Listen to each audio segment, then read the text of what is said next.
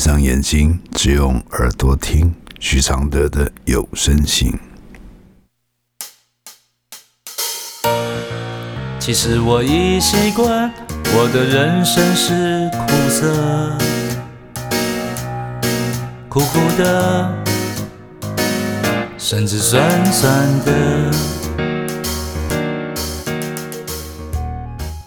第四封信，孩子叛逆是一部成长的电影。来信，阿德救命啊！我老大高一读建教。三个月学校，三个月实习。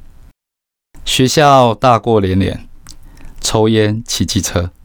最近上班也不正常，被退了，大过一支。学校上课也不正常，常常起不来，旷课很多。被退学是迟早的事情。国中一夜，他爸爸前两个月居然买机车给他，我很气。现在我该如何啊？想没收车子，又怕他变得更坏，他会故意气我。若不去上课，不回家，我该怎么办呢？他都一副无所谓的样子。我的回复是：不要气，先照顾好自己。其实人生只有自己，这些旁人只是配合演出。你只有让自己变成自在的榜样。他们和你才能自在的互动。很多叛逆期的孩子内心都是一座火山，他们自己也不知如何是好。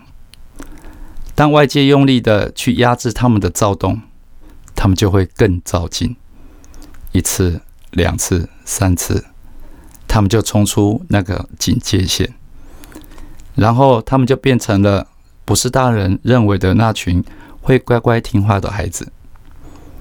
我总相信，这世上的主流教育，总有一群孩子永不适用。那些沉重的课业，那些到处设陷阱的考题，那些说一套做一套的大人，那些没有弹性的观点，那些用一套标准比出来的分数，那些日积月累的挫折，造就了他们如今一副无所谓的样子。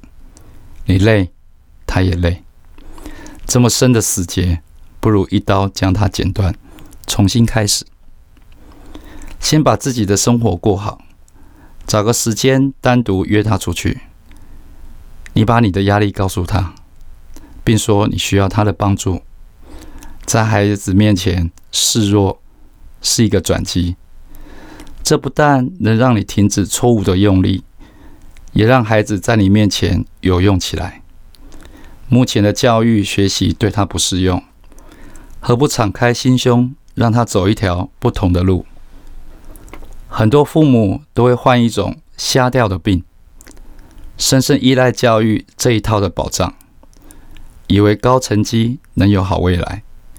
其实大家都知道不是这样，能学以致用的少到可怜，甚至迷信到最后。这成绩就会变成大人展现人气的面子，如集体中邪一般。先做回单纯的家人，先停学吧。人生总有别的出路。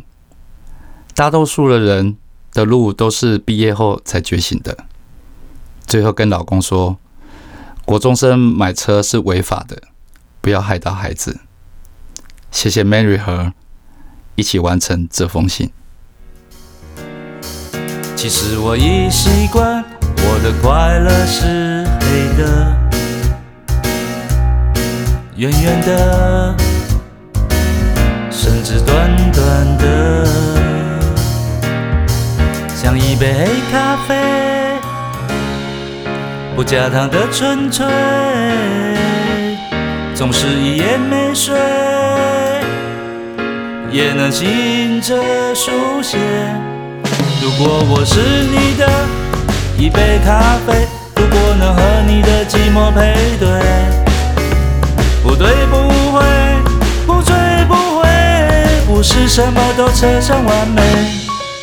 如果我是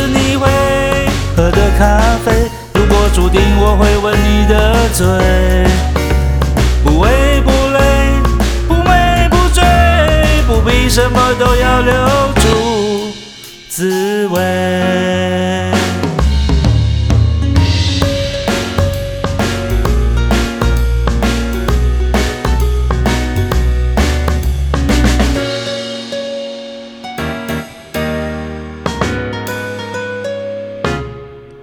其实我已习惯，我的现在是你的，